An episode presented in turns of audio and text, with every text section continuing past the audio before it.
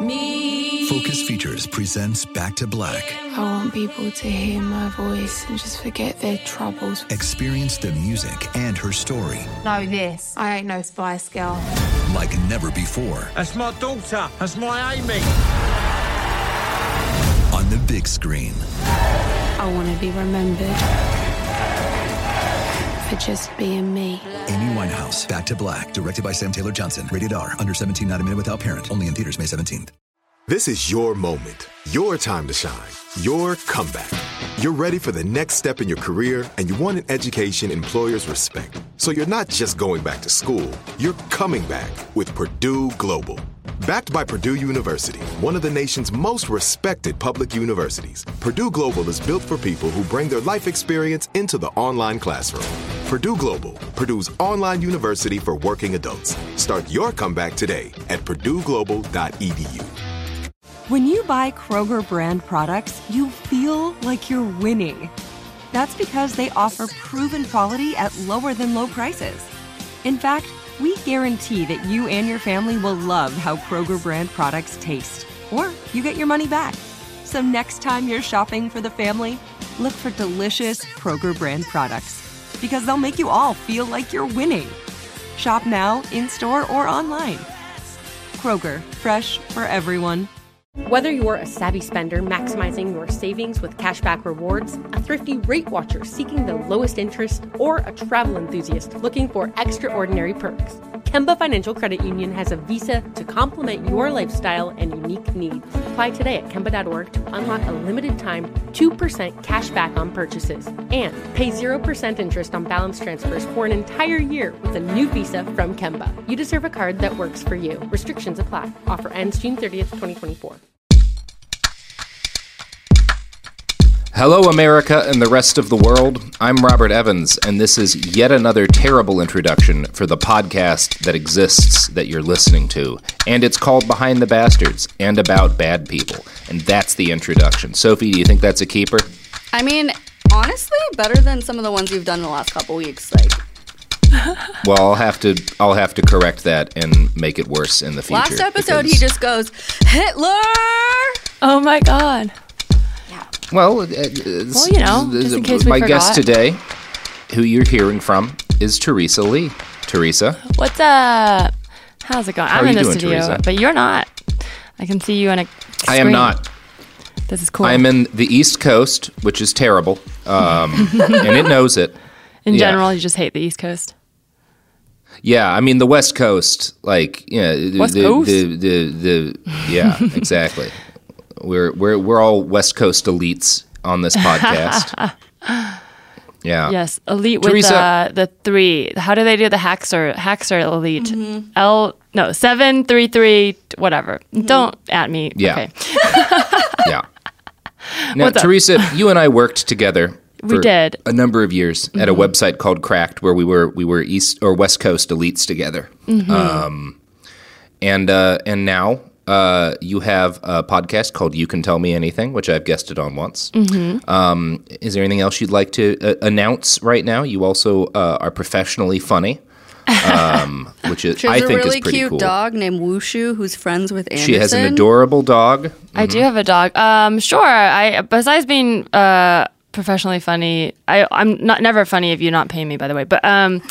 I have a short film, so yeah, if you guys want to check it out, it's called I Think She Likes You. It came out about a month ago, but you know, it's still out there and can never spread the word too much considering we have no marketing money, but it's on YouTube. YouTube.com/I Think She Likes You.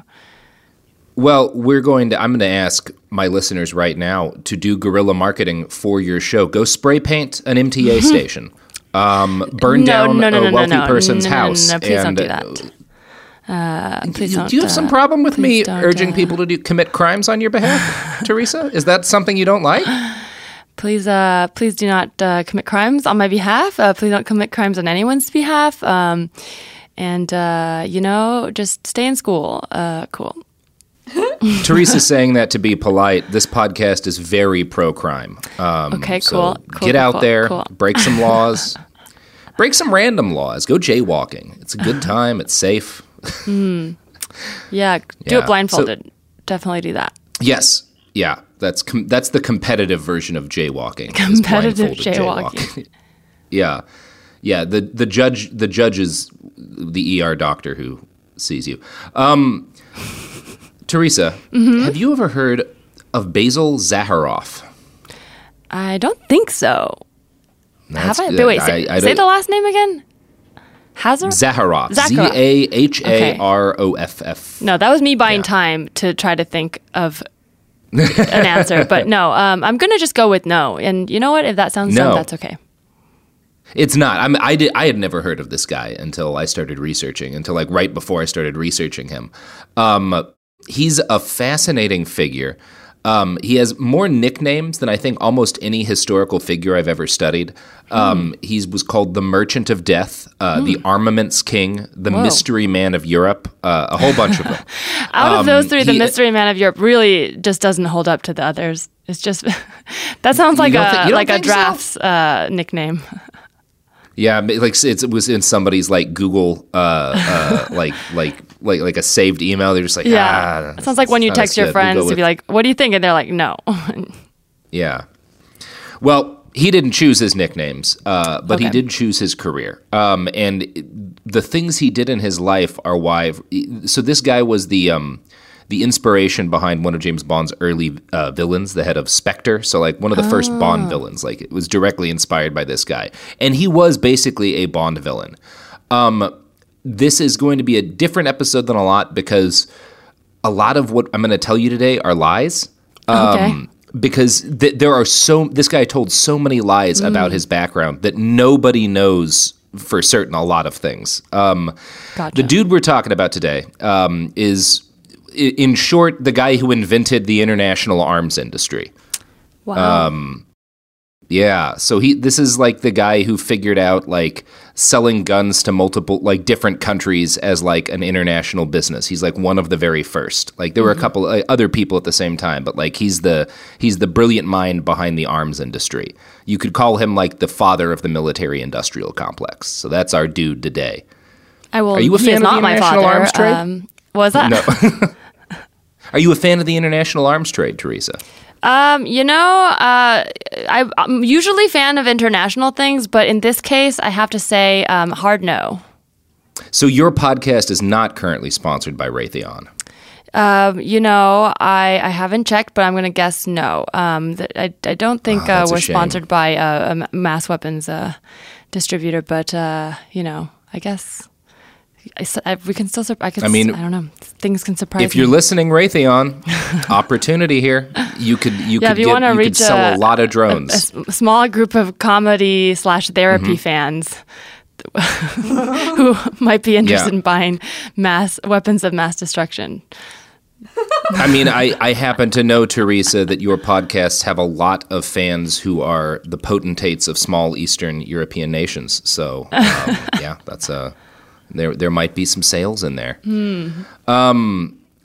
So Prince Zacharias Basilius Zaharoff was born in a small town in Anatolia, which is like Turkey, on October 6th, 1849. Oh, he's a Libra. There are very few. Yeah, he's a Libra. There you go. That's two in a row. They love. Yeah, we got. So there aren't a whole lot of set facts about his early life, but I called him a prince at the start, and he absolutely was not a prince. We know for a fact that he was in no way a prince, but he would lie about being a prince his entire life. Not even by marriage? Not even by marriage. Okay.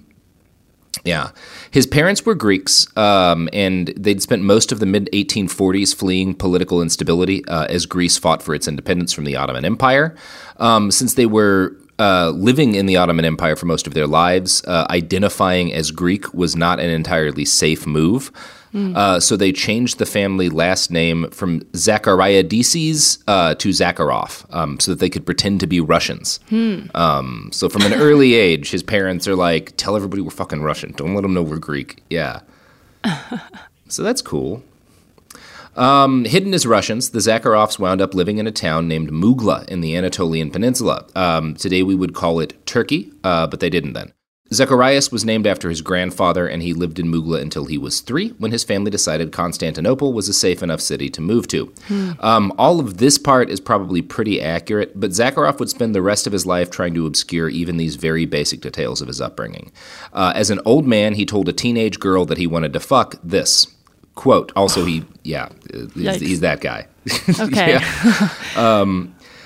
Quote, my father was Russian. Look like, ew. It's one of these episodes. Okay, cool. Well, he's a rich old arms dealer. Uh-huh. Of course he's going to try to have sex with children.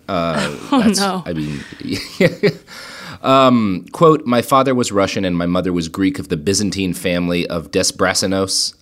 In another interview published around the same time, though, he told a journalist, I was born in Anatolia. My father was of Polish origin. My mother was French with a Levantine strain. So everyone who talked to him, he would tell a different story about where his parents came from, what his upbringing was. He was just like one of those people who lied habitually about every single aspect of their lives. I feel like with that, a lot of times you think, oh, there must be some massive secret. But in general, it's just because the truth is so boring or so uninteresting that they're just trying to obscure it. Yeah. You know, I think it often starts with people who just because the truth is so boring and they don't want to be boring. But some of those people wind up living very interesting lives. And I guess if you have this combination of lying about everything and having an interesting life, that's what it takes to be an international man of mystery. Sure. I can see that. Yeah. And also if you have which is why I lied about my upbringing. Yeah. I mean, I've followed this blueprint my entire life. So, yeah. Like, none of you even know I'm Canadian. I kept that. Yeah, I've never even seen your face. It's I don't know what you look like. No, I always wear a mask. It's one of those president masks, yeah. So though Zaharoff would later claim to have grown up poor, he did not. That was another lie. His family was comfortably middle class, and he attended very good schools. His mother was blind, and after school she made her son repeat all of his lessons for that day to her, which he claimed is how he sharpened his memory. His dad was in the business of importing something called attar of roses, which I think is basically a fancy rose-scented essential oil. He had to boil 250 pounds of rose petals to get a single ounce of the liquid, so it was very valuable. Wow. He traveled a lot for work, and his family traveled with him. One of Zaharoff's sisters was born in England, and the time abroad gave him an early experience with foreign languages and cultures. So he, again, lies about the number of languages he can speak the rest of his life and says it's 14 or something ridiculous. But he was a polyglot, and he gets experience around the world from a young age. So there are rumors that when Zaharoff was young, a wealthy family offered to pay his tuition to an English school in the capital. These rumors usually end with allegations of that wealthy family's Masonic connections, because this guy shows up in a lot of conspiracy theories. You'll find him in a lot of anti-Semitic conspiracy theories, even though he was not Jewish, because a lot of people are convinced he was Jewish because he was an arms dealer that, spoilers, helped lead the world into World War I. So yeah, that's a fun one. Oh no. Yeah. Sounds like these other people have to work through their issues. Yeah, I mean, if you're any kind of important and any kind of shady, racists will decide that you must secretly be Jewish. Yeah. Cool. It is cool. That's exactly what it is, Teresa. It's cool. Yeah. There's rumors that this wealthy Masonic family paid for him to go to a fancy school for shady reasons. The reality is that he probably attended this English school in Constantinople for free because all of the English schools in the city were run by churches, and people didn't like the churches because they were Muslim and not Christian. And so the churches were always empty and would give free schooling to people just to keep them full. So that's probably how he was able to go to a good school. So Zaharoff nursed an early love of England, regarding it from the beginning as the one nation that could help him establish the kind of career that he wanted to have. One version of his background suggests that as an adolescent, he made his way over to England and attended a mid-level British boarding school. He claimed the other boys made fun of him for his foreign-sounding name, and so he adopted his middle name, Basil, as his new first name. He also says that he learned how to box so he could punch anyone who made fun of him. Oh, no. So that's... Yeah, one sounds like a healthy way to cope with anger. People make fun of you. You learn how to punch. That's healthy. Yeah, that's the word for it. Did Todd Phillips write this guy's life? No. Yeah. Robert, that was I think it was an inspiration for Todd. Yeah. Yes. Yeah, this is like the opposite of that story. Okay, cool. Sorry, I'm totally distracting you. Okay.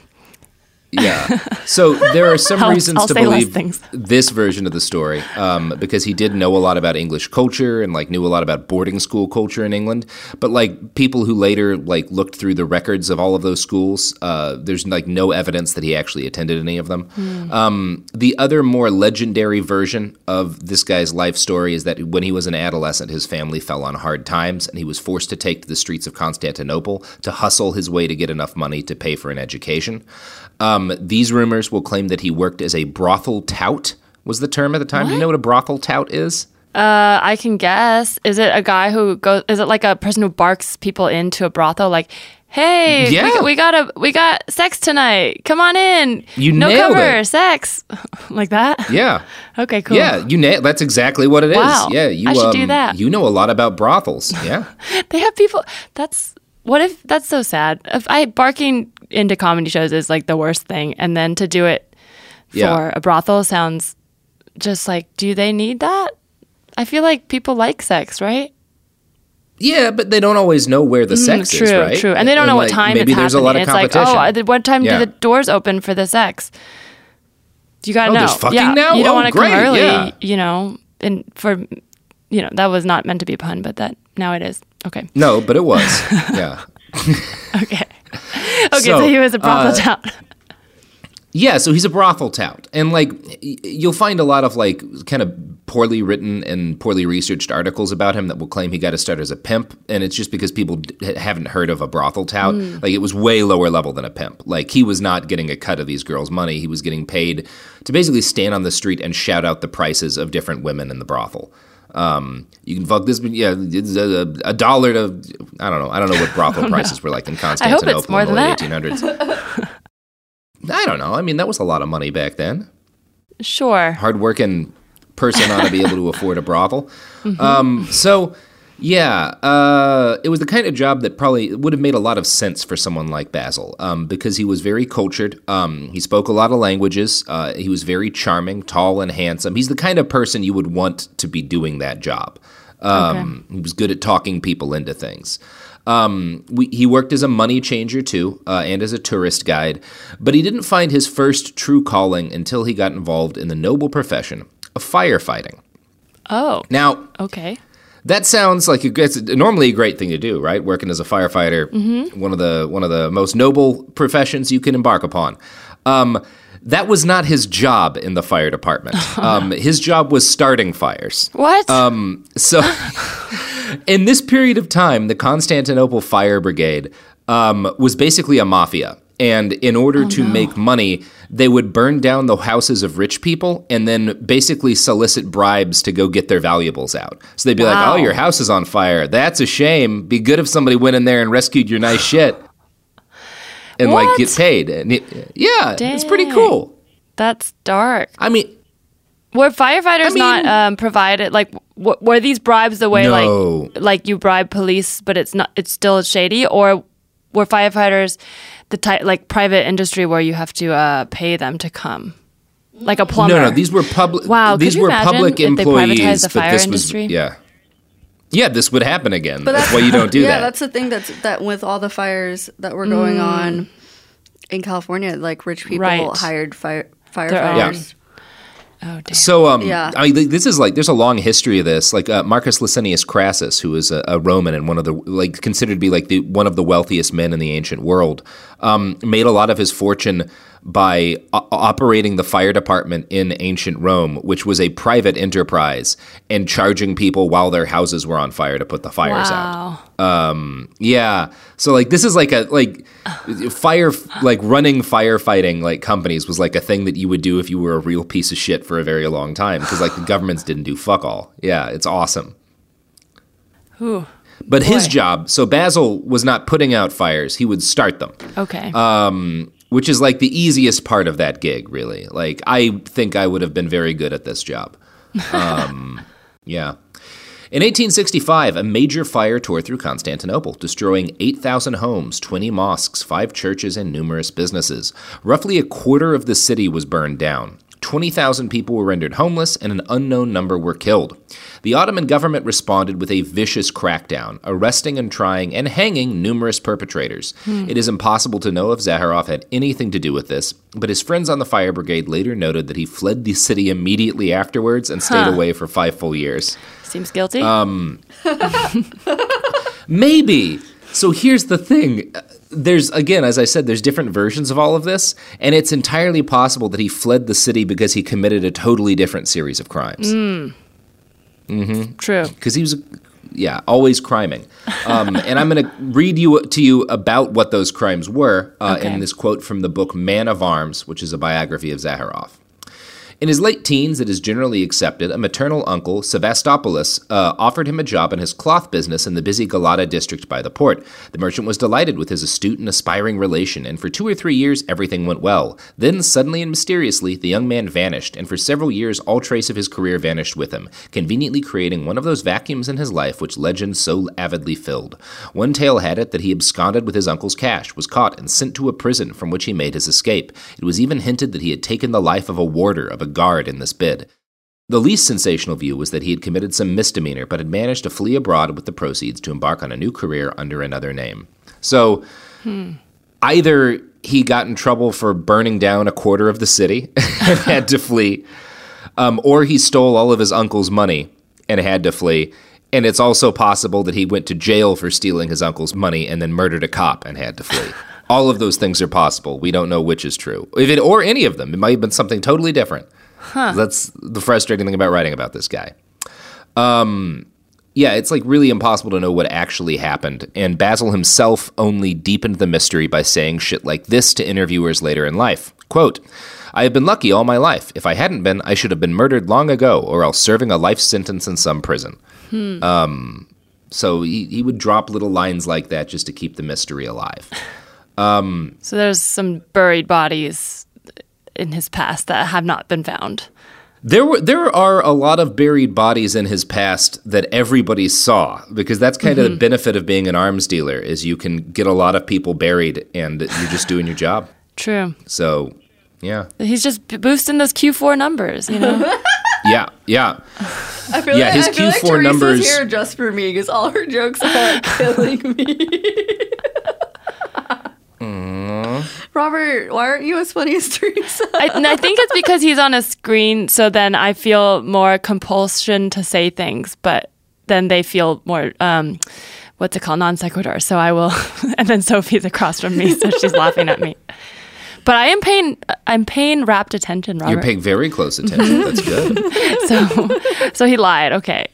And we don't know what he did. Everything he ever said is a lie. Okay. And we don't know what he did. These are the different stories. He may have been a prostitute barker and then an arsonist who fled the country. He may have stolen all of his uncle's money, might have murdered a cop. Who knows? By the early 1870s, though, we know that Zaharoff had made it to Great Britain. And we know this to a point of certainty because he almost immediately got arrested and in massive legal trouble over there. And there are thankfully court records. So this is the shit we absolutely know happened. During his travels to England, he met a young woman named Emily Burrows, who was the daughter of a Bristol-based businessman. And depending on which version of history you believe, Basil was either living off money stolen from his uncle or living there off money given to him for commodity speculation by a number of businesses back in Constantinople.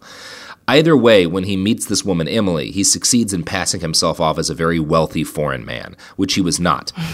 But he was charming, and he had a nice suit, and no one had the internet, so he was able to get away with these lies. Emily falls in love with Basil. He proposed to her, and in short order, the couple were married in Paris. They quickly returned back to England to repeat the marriage ceremony in front of her family. Years later, Emily's niece Henriette recalled that this second ceremony was, quote, "planned in a great rush. My aunt seemed agitated about something. She wanted to wait a little longer, but Basilius was pressing her to marry him." So Anthony Alfre, one of Basil's biographers, suspects that she might have been nervous because she hadn't told her parents about the first marriage that they'd had in Paris. But it's also possible that she'd started to suspect that her new beau might be a con artist, because he absolutely was.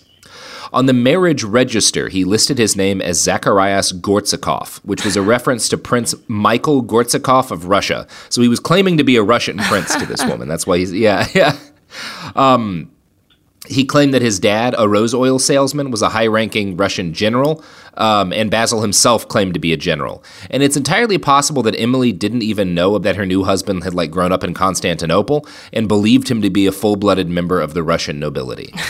For his part, Basil's interest in Emily probably had less to do with love than real estate. She was 4 years older than him, and her wealthy father was somewhat desperate to marry her off. So he'd set her up in a fashionable apartment right off of Belgrave Square in Bristol.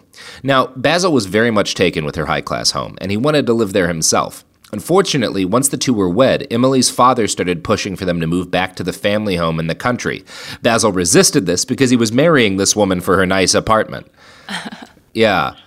So, for a little while, they lived very well together in that nice apartment. But that was not to last very long. And in a little bit, Teresa, I'm going to tell you what happened next, how Zaharoff got arrested, and how his first time in court went. But first, you know who won't lie to women and claim to be a Russian prince? Who? Raytheon. No. They will make a missile that's nothing but knives to assassinate people in Afghanistan and Yemen, but they will not pretend to be a Russian prince to romance a wealthy British woman. I mean, they would if they could, but Raytheon is notoriously bad at faking a Russian accent. That's one thing everyone knows. So, we're off to ads. Here we go. The evidence keeps pouring in. At this point, the facts are undeniable. It's an open and shut case. Monopoly Go is the most fun you can have in a mobile game. Millions of people pass Go every day because this game is always bringing something new to the table. Countless crazy tournaments you can join with your friends as partners or teams. Constantly changing challenges like money sprees or treasure hunts that keep it fresh with new wild minigames. Timed events offering bonuses like massive multipliers or rent frenzies to help you get huge rewards. And there's so many rewards to discover. Rare stickers you can trade with friends to complete albums, delightful emojis to taunt people with when you raid their riches, unique playing pieces, and so much more. The verdict is in with Monopoly Go. There's something new to discover every time you play. So don't miss out. Go download it now for free on the App Store and Google Play. Me. Focus Features presents Back to Black. I want people to hear my voice and just forget their troubles. Experience the music and her story. Know this. I ain't no Spice Girl.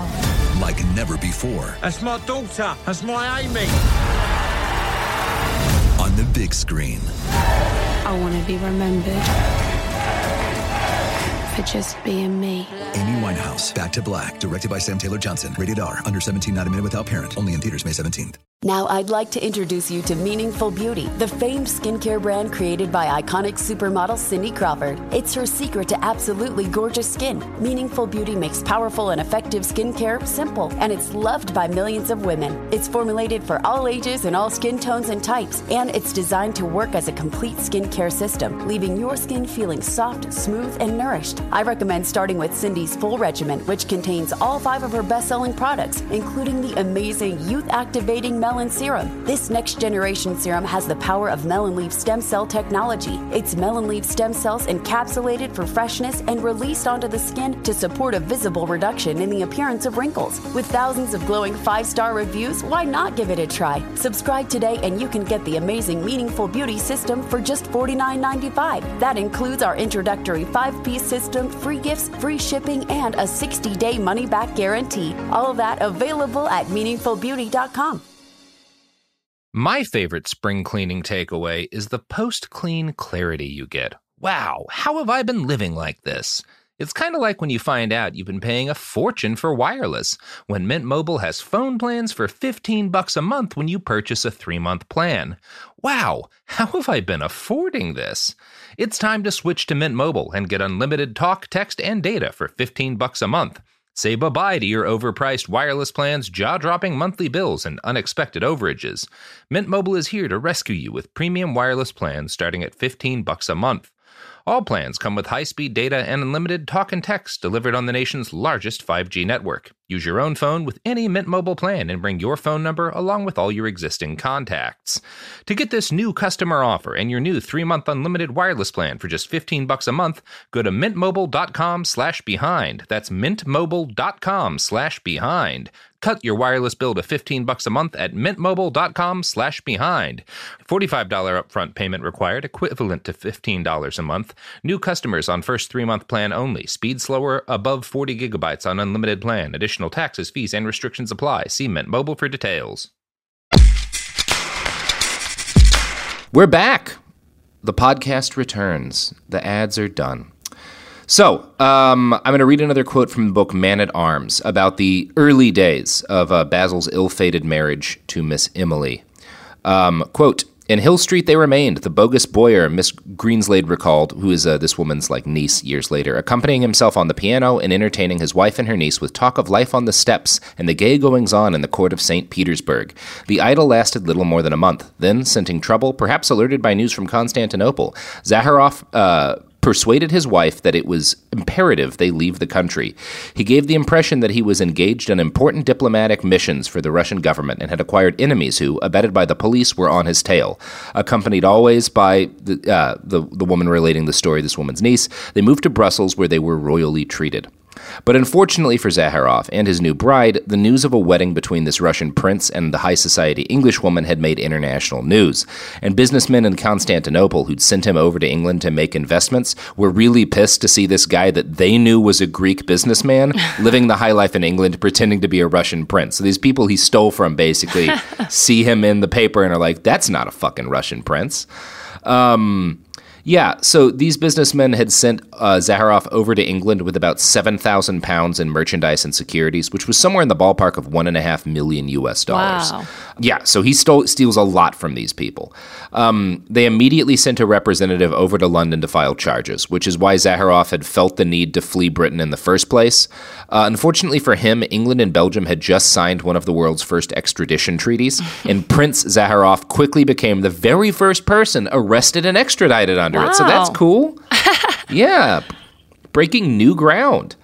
Now, the new princess, his new wife, was not happy with this, but Zaharoff assured her it was all a terrible misunderstanding, just a case of mistaken identity, and promised he would take care of it very quickly, if only her wealthy father would help him with some of the legal bills in the short term while he put matters to right and got in touch with his royal family members back in Russia.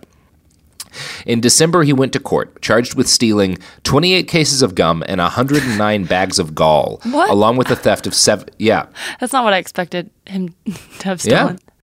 Yeah, he stole these were products they sent over as samples that he took with him and just sold in England, along with 7,000 pounds worth of securities. Mm-hmm. Upon arrest, he had been found with the securities in the form of 24 Turkish bonds and a loaded revolver. The court asked Basil if he was often in the habit of traveling with thousands of dollars of other people's money and a loaded gun. He assured them that he had been traveling with a revolver regularly since the age of 7, which is a weird thing to brag to a court about. Like, do you always have stolen money and guns? Yeah. That's don't worry. I've had a gun since I was a child, so you don't have to worry. Yeah. Yeah. No, I got a gun when I was a baby. It's fine. Yeah, don't freak out. And there's a court artist depiction of him giving his deposition, and it's pretty fucking great. I'm going to have Sophie show it to you now so you can get a look at how the court artist thought of this guy. Okay. Let's see it. It looks like he is in a therapist's office. Yeah. He's very... Yeah, I mean, he's... It's weird. Yeah. That mustache, his waist is very thin. His mustache and, beard are, pointed and, He's got a Captain Hook vibe. Yeah. Kind of like a cross between Captain Hook and a New Yorker caricature of a fancy British person. Yeah. Mm-hmm. Yeah. Yeah. So... there are, again, two stories as to how this whole court case was resolved. Zaharoff would go to his grave claiming that he settled the matter in court when he found a lost letter from his uncle, the head of the firm that had hired him, stating that he should take the bond money as payment for his travel expenses and services rendered. And it does seem to be true that the aggrieved party who sued him was his uncle, but the rest of the story is probably a lie. Court records note that Prince Zaharoff was declared guilty of embezzlement, but only sentenced to pay about £100 in fines. This is likely because he agreed to pay restitution to the people he'd robbed, or rather, he got his new wife to pay back the people he'd stolen from. His biographer notes, quote, "All that is clear is that Zaharoff had made a promise of at least partial restitution, and there is little doubt parental indulgence so recently overtaxed of its probable source, Miss Zaharoff." The late Princess Gorchakov, Burrows, so like his wife who was pretending, like using the name Gorchakov, which was the fake name that this guy used. This and her husband's legal expenses, according to her niece, swallowed up her aunt's money. So basically he has her pay back the people he stole from, so he gets to keep the money. And then as soon as he's released from jail, he flees England and abandons his wife and abandons the continents. Well, yeah, I mean, you're not really a grifter if you don't abandon at least one wife. Yeah. It's crazy that I feel like she almost got out of it before or you said she had doubts before the second marriage. Yeah, it seems like that she was starting to realize this guy was shady. And then it's almost she had to just keep going because it's like, well, at this point, I better just see it through. The sunk cost fallacy is applied to romance. Yeah, it makes fools of us all. So, now, obviously today, if you've got a grifter who gets in trouble in one country and caught in a grift and tried in court, you're going to flee to Mexico. That's just where you're going to go if you're a grifter in the modern era. But Mexico was not the place for grifters in the late 1800s. And so instead, Prince Zaharoff left for the United States, which was the Mexico of the 1800s in terms of being a place for grifters to go and absolutely be able to get away with anything. So yeah, he gets on a boat, fucks off to North America. He never divorced Emily. He basically just abandoned her to her family after taking all of their money. That's cool. Well, sorry, I should say he went to Cyprus. Cool. It's cool stuff. It's very complicated. This guy's like the movements this guy goes through. But after like some time in North America, he goes to Cyprus, this tiny Grecian island, and he founds a business and he starts a series of small enterprises operating a gradually expanding number of shops and importing exotic foodstuffs. And as his finances gradually improved, he started going back and forth to England again. And he never met with his wife. He would hide from her every time he was back in England on business. By the early 1800s, he took on a few small jobs selling rifles to the Greek government. He didn't at this point really take up arms dealing as a major trade, but it was certainly something he was willing to do a little bit of. He sold linens too. He catered barracks for the British Army. His company laid down telegraph poles and train tracks. He got involved with shipping and was constantly investing in different markets during his trips to London. He lived pretty well off of this, but his businesses were constantly in one sort of debt or another, and his profits were always in the process of being reinvested into a new enterprise. He hatched a scheme to get the British government to let him run the development of Cyprus, which they controlled thanks to a shaky treaty deal with Russia and the Ottoman Empire. Wait, he had the government let him develop this island? He was trying to. He failed at it. So England was kind of in control of Cyprus due to these weird series of political events, and he was trying to get them to develop the island and let him run it. But that didn't end up working. Neither did a series of business ventures in Alexandria and then France and then back to the Mediterranean coast. And trying to keep track of all his businesses and plots in this period is impossible. There's just so much shit going on and so much doubt about it. What matters is that he was a serial entrepreneur. He's one of these guys that always has an angle, always has a business he's trying, always has an investment going on. He was successful enough at this that he was able to dress well and live comfortably and put on the image of being wealthy, but he was also always on the edge of disaster and always had most of his assets invested into the next big thing. Have you seen Uncut Gems? No. This reminds me of that movie. Yeah? How so? He's just constantly, Adam Sandler's character is constantly just like getting in higher stakes gambling debt, and he'll like finally get it back to pay someone, but instead of paying it back, he's like, I'm gonna gamble this on this new game, and then I'll make even more, and we'll both get paid. And he's just doing it more and more, and then at the end, well, I won't give it away, but you know, gambling. Cool. Yeah, that's... you can assume that it's how gambling happens. What happens when you gamble? Yeah, generally. This is kind of that story, but it for him, when he gambles too much, it helps start World War I. So a little bit more high stakes. Wow. Okay, so we're going there. Okay, cool. Yeah, that's where this shit goes. So Basil built a reputation as a man of scandal, and he left behind a constant stream of sobbing women and outraged families. I'm going to read you now a letter that he sent while he was in a hotel in Paris to one of his business partners, and this letter kind of gives you some insight into the way he conducted his relationships. Mm-hmm. And he's talking in this about like two women he met at the hotel and slept with. Quote, Miss Jeheron, whom I was fool enough to poke a few times immediately after my arrival at the hotel, had her knife in me, and Miss McCraith for my giving her up with the latter. You appear to be under the impression that Miss McCraith was divorced and I might marry her. You were wrong. I would not do so if she had millions. I poked her because it was my caprice. I poke her still, and when I want to change, I shall give her up. I am under no obligations to her or her family, as she costs me what an average whore would do, and I pay her in one way or another, and I have no doubt that if another man chose to court her and pay for it, he could have her if he paid more than me, and she would turn me up. So this is the guy. Wait, this guy talks about women. This guy started the red pill. Oh my god. Yeah, he's pretty gross. Poke. So shortly after, wow. Yeah, poke. That's the original. Yeah, I didn't even realize that poke. Was. I didn't know people were. It just seems very current to be like, I poked her. Yeah, you know? It's weird to hear in like an eight. You expect people to be like, I don't know, what's a fancy way to say fuck. I lay with, you know, stooped. That's not fancy at all. Yeah. So shortly after writing this, Zaharoff fell ill. He was diagnosed with anemia, and it's impossible to know what ailment he actually had because 1870s medicine was basically drunk guessing. His description of his doctor's orders for how to treat this ailment is entertaining, though. Quote, I am to avoid the least excitement, to take gentle exercise, and avoid all stares. And if I want to kill myself, I am to have a woman. This last is strictly enforced. I am to give up women altogether and, in fact, avoid them so as to not get excited. His doctor says he's got to stop fucking after he gets sick. Oh, it's a dick disease. He probably got an STD. Because they were like, if they said he can't get excited, not because of the heart, but because of his dick. Because it has to do with women, right? Up. Yeah. So maybe his dick burns, and when it gets hard, it hurts. Might have gotten some of that chlamydias. I don't know. I don't know. He got poke disease. Yeah, he was poking too much, and his doctor said he had to stop it with the poking.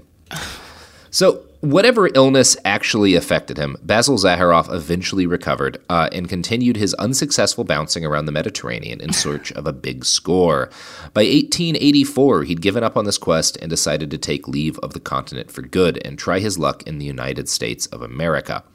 And I'm not going to kill myself by giving you an itemized list of every con and legitimate business that he dipped his fingers into. The Smithsonian Magazine gives a pretty good overview of Basil's time in the United States. Quote, it appears that he was the Count Zaharoff, who in Utah in 1884 claimed to be in possession of 4 black diamonds that played a celebrated part in the Turco-Russian War, and who a year later caused a small scandal in Missouri by associating it with the notorious Madame Pearl Clifford, one of the most beautiful soiled doves ever known in St. Louis, while working as a superintendent of a local railway sleeping car company. He was certainly the Count Zaharoff who, hastily promoting himself to the eminence of Prince Zacharias Basilius Zaharoff, married the New York heiress Jeannie Billings for her $150,000 and her expectations later in 1885. So he bounces around, like sells, like gets involved in some sort of scheme, pretending that he has like these historic diamonds. Like runs a railway sleeping car company at some point. Like he's just constantly involved in these like weird little get rich quick schemes. And then he marries this New York heiress and steals her money. So yeah. Yeah, he definitely has a pattern. And I found a quote from the Omaha Daily Bee, like an article at the time, like written about him at the time, that describes his modus operandi during this period. Quote, He maintained a high social position by means of letters from prominent society people which purported to be genuine, and had a library full of documents which he claimed were written to him by European dignitaries. He claimed to be a nephew of Prince Gorchakov, and told a remarkable story of his banishment by the Tsar. At one point he created a considerable commotion among the set here, in which he moved by threatening to go abroad and fight a duel with a Prussian prince who dared to insult his mother. So... it's the same kind of lie. Like, I mean, there's no internet, so you just go over to America and just try a new set of lies on a new set of people. So that's pretty cool. Yeah, it's almost like the bigger the lie, the less, like, he thinks, like, the less likely. It's like you think, like, oh, someone wouldn't lie about something that big. Like, you could easily find out if he was a prince. So it can't be a lie, so let's not look into it at all. Yeah, exactly. Like, well, if he was a prince, we would know that if he wasn't really a prince, it would be obvious that he was lying. Yeah, someone would say he's not a prince. Yeah. I do feel like in that period of time in America, if you had an accent that was vaguely European, most people would believe that you were royalty. Mm-hmm, mm-hmm. As long as you wore a suit. I think even like when I studied abroad with in college, it was like the girls went crazy for accents. It's like, you know, just have an accent. You could still be a bad person. They could still be mean to you. But they're like, no, the European accent, they're perfect and, you know, can do no wrong, better than American men. Oh, yeah. I mean, you can get away with anything if you have the right kind of British accent. If you have the wrong kind of British accent, you can't get away with anything. Real crapshoot being English. So, Basil's scamming in America worked out well for a while, but as always, he was eventually found out. This time it was by a Philadelphia businessman who happened across another newspaper article announcing his marriage in New York, like that this woman in New York was getting married to this Russian prince. Uh-huh. So this wedding between the Russian prince and a wealthy socialite was once again big news. And unfortunately for Basil, the businessman who came across this was originally from Bristol and was like, didn't I read a news article about a Russian prince marrying a rich woman? And then that guy got arrested for like stealing a shitload of money. So this guy reaches out to Basil's first wife over in England, and her family starts an international manhunt to arrest this bigamist.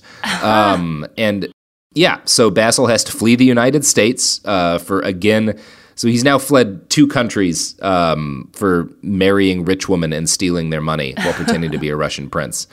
But he got out just ahead of the authorities. He managed to make it back to Europe as the law was closing in on him.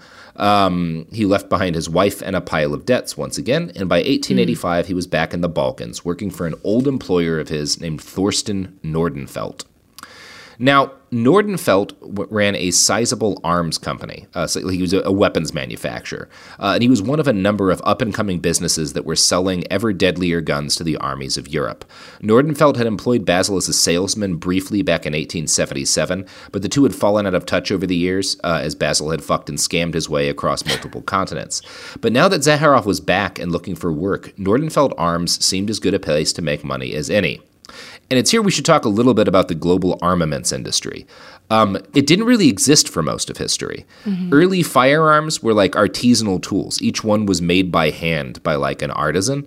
And so like you couldn't really have gigantic gun companies in the same way you do now because you needed like some dude who was mass manufacturing. Guns. Yeah, it wasn't really possible with like early arms. You know, some firearms makers were like larger and more successful and like hired a lot of these artisans, but like international arms conglomerates the way we know them did not exist at the time, which is a shame because it means that the good people of the late 1800s couldn't enjoy the fine products that the Raytheon Corporation makes, like that knife missile I told you about. I bet there's 1,000 things you could use a knife missile for, Teresa. If you had a knife missile, how would you use it? I'm more of an artisanal weapons person. You know, I like to get my weapons at the farmer's market. I just think I like to look someone in the eyes when I'm buying a killing machine. You know, I want to be like, I want to know that hands, you know, I want to touch the hands that made it. I like twine guns, you know. Oh, yeah. Hemp. Yeah. That makes sense. Guns made of farm to table drones. Yeah. I like my farm to table drone. Yeah. Excuse me. Were these drones free range? I want my drones to be played classical music while they're being made. Yeah.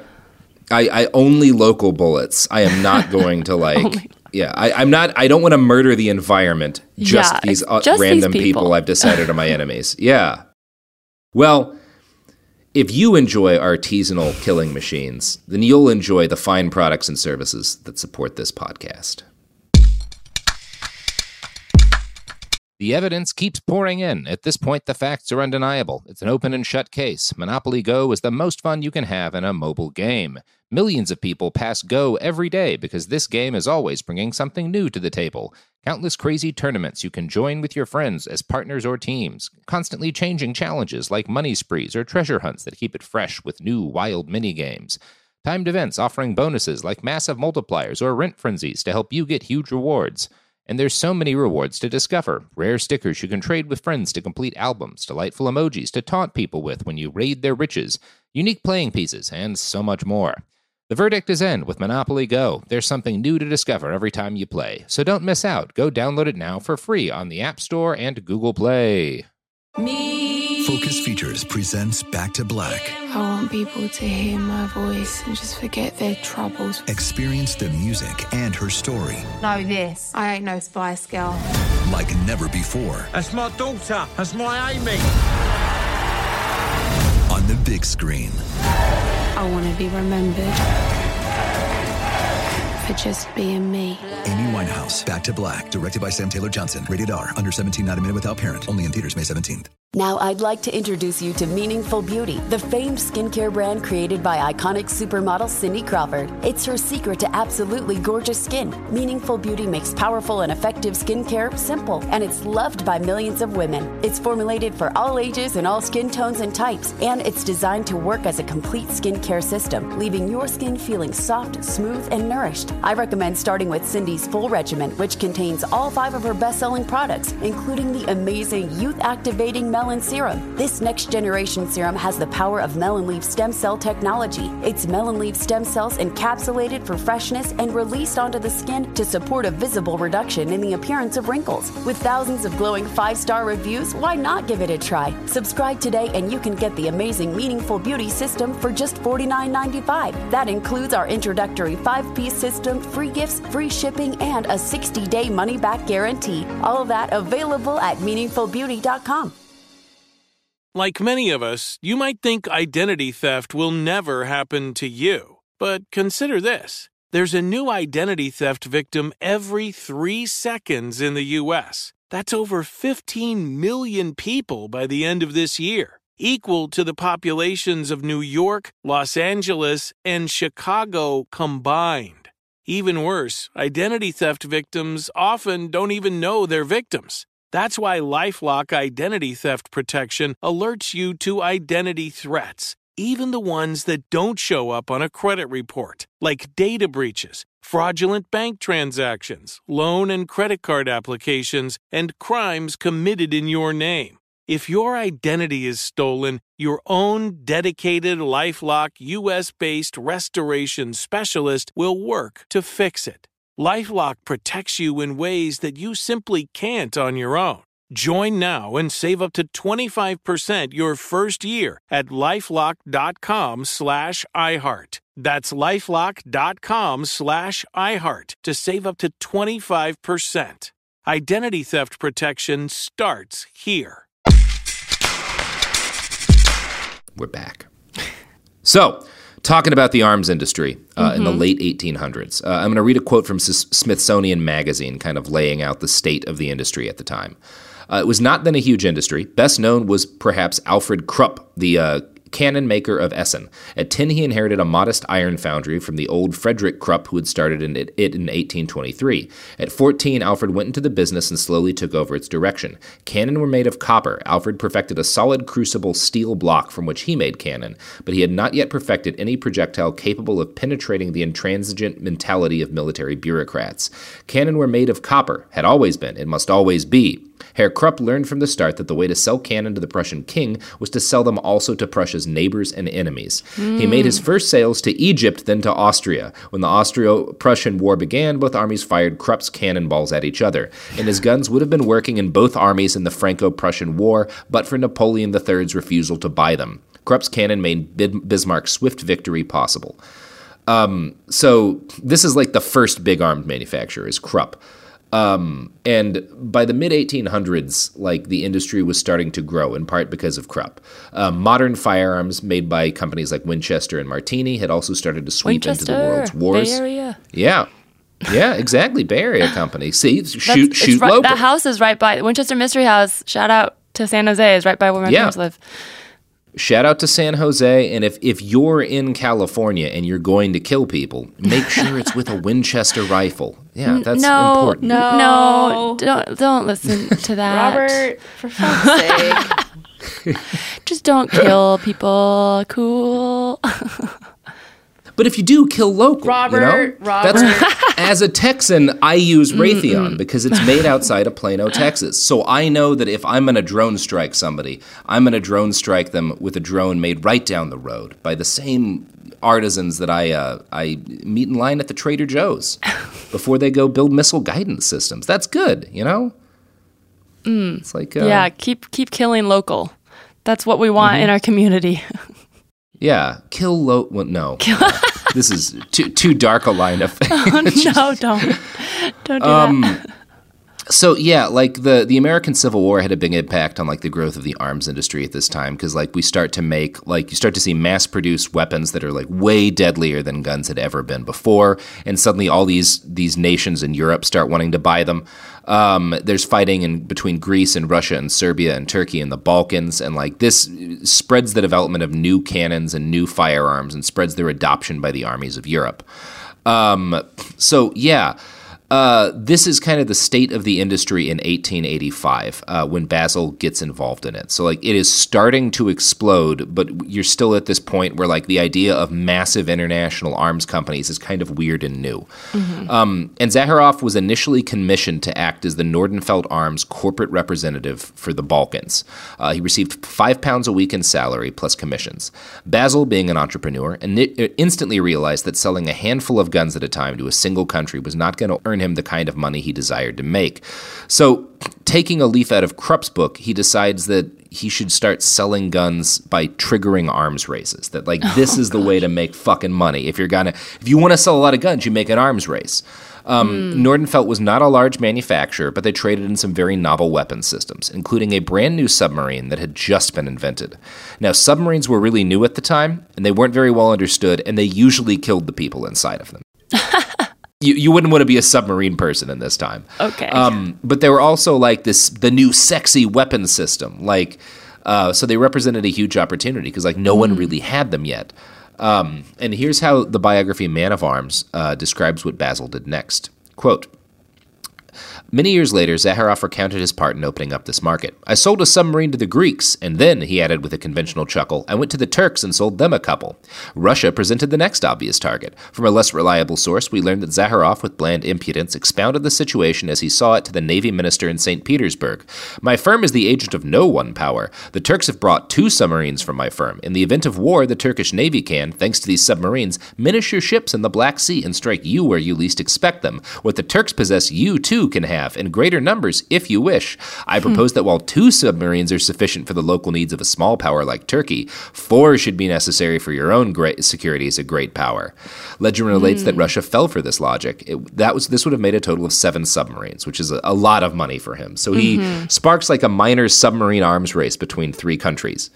He's like a high school girl that's like trying to start drama where you go up to like 2 best friends and you're like, oh, I heard so-and-so, I heard Becky's, say that she doesn't like you. And then they're like, oh, Becky's a bitch. And then you go to Becky and you're like, I heard Kelsey, blah, blah. And now they're like fighting, but they weren't if it wasn't for him.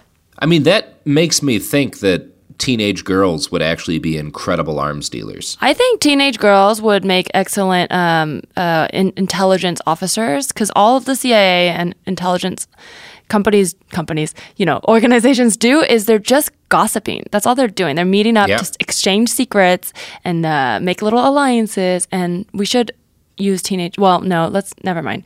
I take that back. Let's not use teenage girls for anything, but let's harness their power. The CIA does listen to this podcast a lot, so maybe they'll take you up on that. Yeah, harnessing teenage girls. Harness some teenage girls. Not literally. The submarines that Zaharoff sold were notoriously shitty and basically death traps. And they were they were renowned as being death traps by the standards of late 1800s submarines. So like in the era where all submarines are death traps, everyone's like, but don't get in those fucking submarines because they're terrible. But he makes a lot of money selling them. This fact that he sold 7 submarines and got a cut of the commissions, obviously, generated him a tidy profit and turned him instantly into one of the most influential minds within the Nordenfelt Arms Company.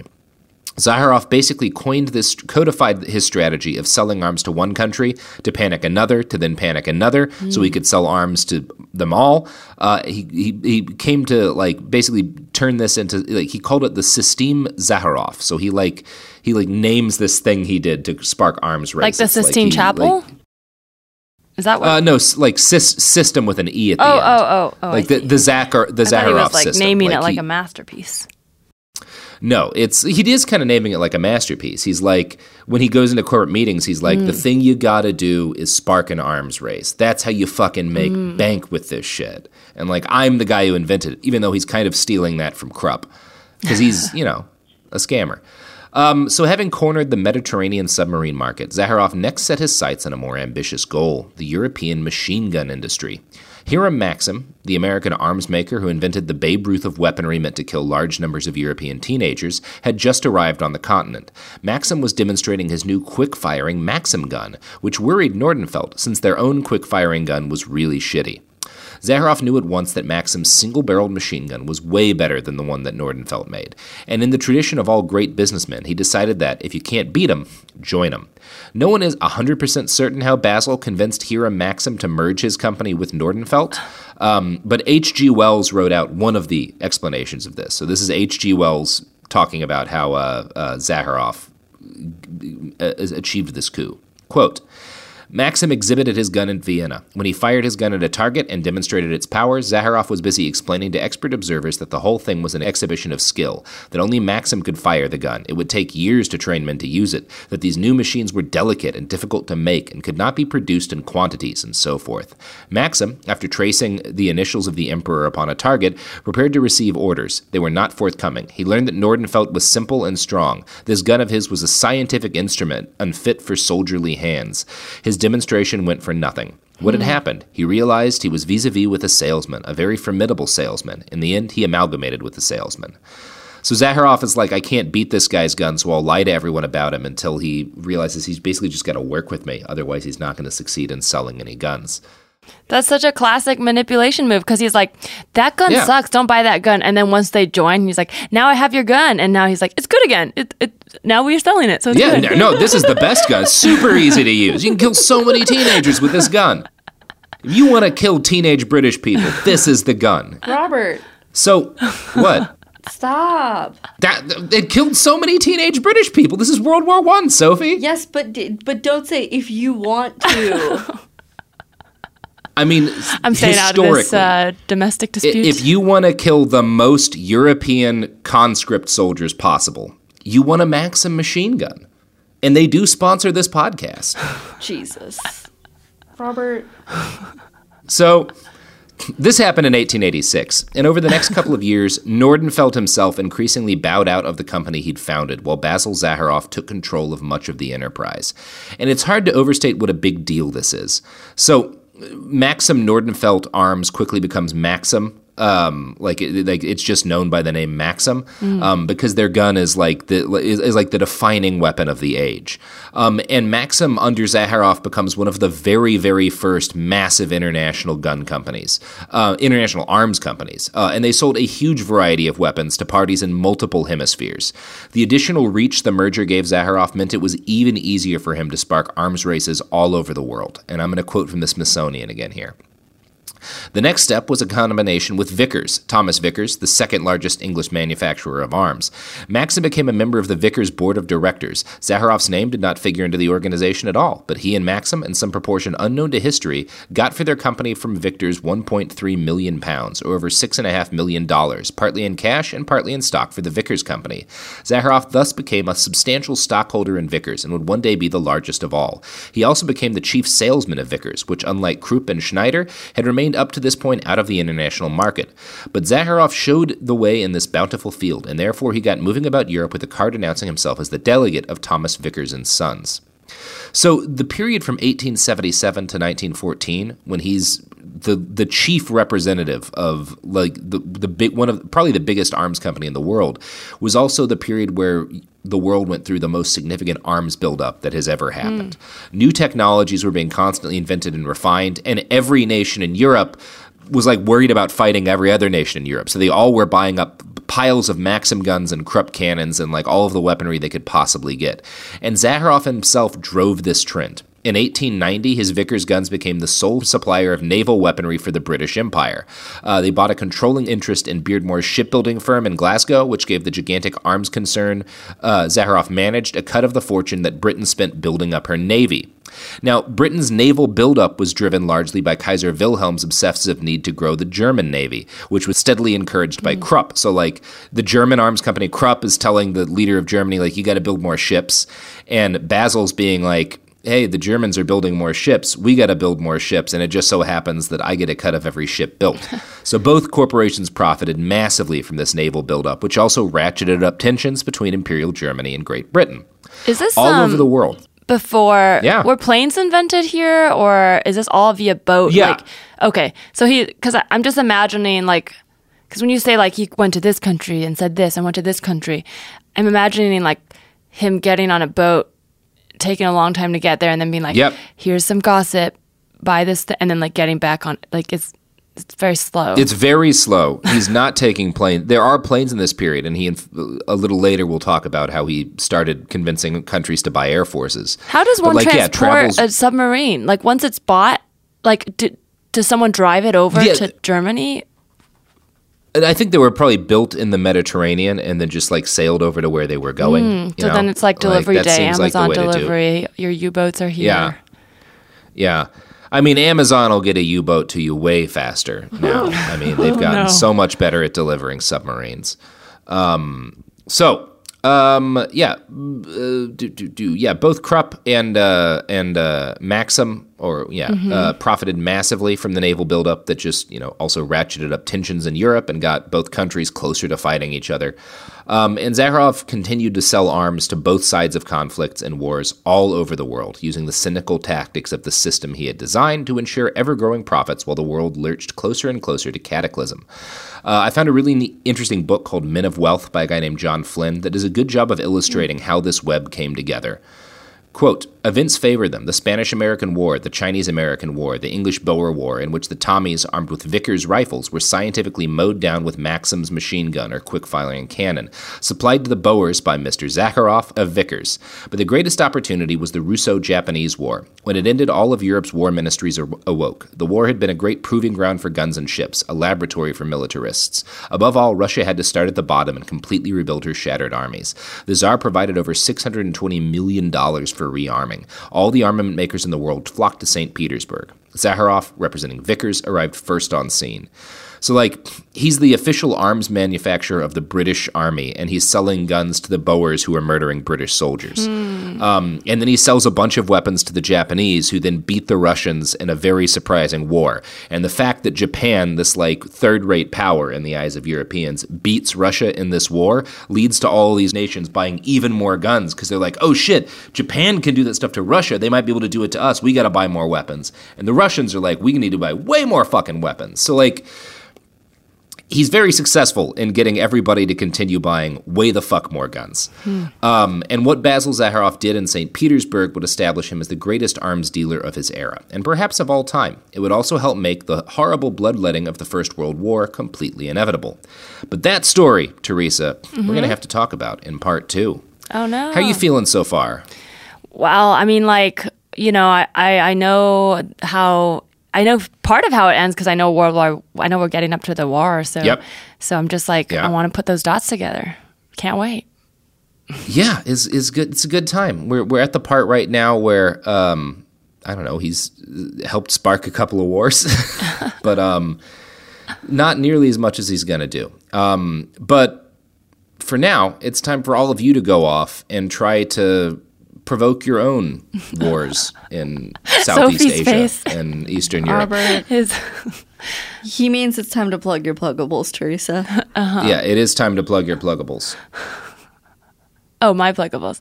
I was like, wait, your pluggables? Yes. Sorry, I thought this was like a. I thought you were doing a sponsored ad for Glade pluggables. No. My pluggables. Oh well, you know, you can listen to my podcast. You can tell me anything. Where comedians like Robert, who's been on before, confess something they've never told anyone before. I guess if this guy Basil was on, it'd be all lies. But generally speaking, people tell truths, and then we talk. It's fun. You know what else is fun, Teresa? What? The fine products produced by great companies like Raytheon. What Robert means to say farm-to-table missiles full of knives. What? Okay, what Robert means to say is that he's doing a live show with Billy Wynne Davis in Los Angeles on March 3rd at Dynasty Typewriter. You should get tickets. Mm-hmm. And we will be selling artisanal arms there. We will not be doing anything of that nature. You can follow Robert on Twitter at iRedoK. All I'm saying is... You can follow our podcast at BastardsPod on Twitter and Instagram. And if you're Greece or Turkey and you want to buy some submarines, we'll have a couple of submarines. That's the end of the episode. Thanks for listening. Chris, end it.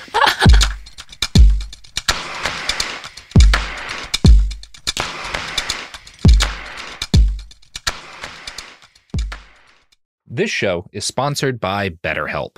It's a simple truth. No matter who you are, mental health challenges can affect you, and how you manage them can make all the difference. That's why everyone should have access to mental health support that meets them where they are and helps them get through. BetterHelp provides online therapy on your schedule. It's flexible, simple to use, and more affordable than in-person therapy. Connect with a licensed therapist selected just for you. Learn more at BetterHelp.com. That's BetterHelp.com. Whether you're a savvy spender maximizing your savings with cashback rewards, a thrifty rate watcher seeking the lowest interest, or a travel enthusiast looking for extraordinary perks, Kemba Financial Credit Union has a visa to complement your lifestyle and unique needs. Apply today at Kemba.org to unlock a limited-time 2% cashback on purchases and pay 0% interest on balance transfers for an entire year with a new visa from Kemba. You deserve a card that works for you. Restrictions apply. Offer ends June 30th, 2024. Rev up your thrills this summer at Cedar Point on the all-new Top Thrill 2. Drive the sky on the world's tallest and fastest triple-launch vertical speedway. And now, for a limited time, get more Cedar Point fun for less with our limited-time bundle for just $49.99. Get admission, parking, and all-day drinks for one low price. But you better hurry, because this bundle won't last long. Save now at cedarpoint.com.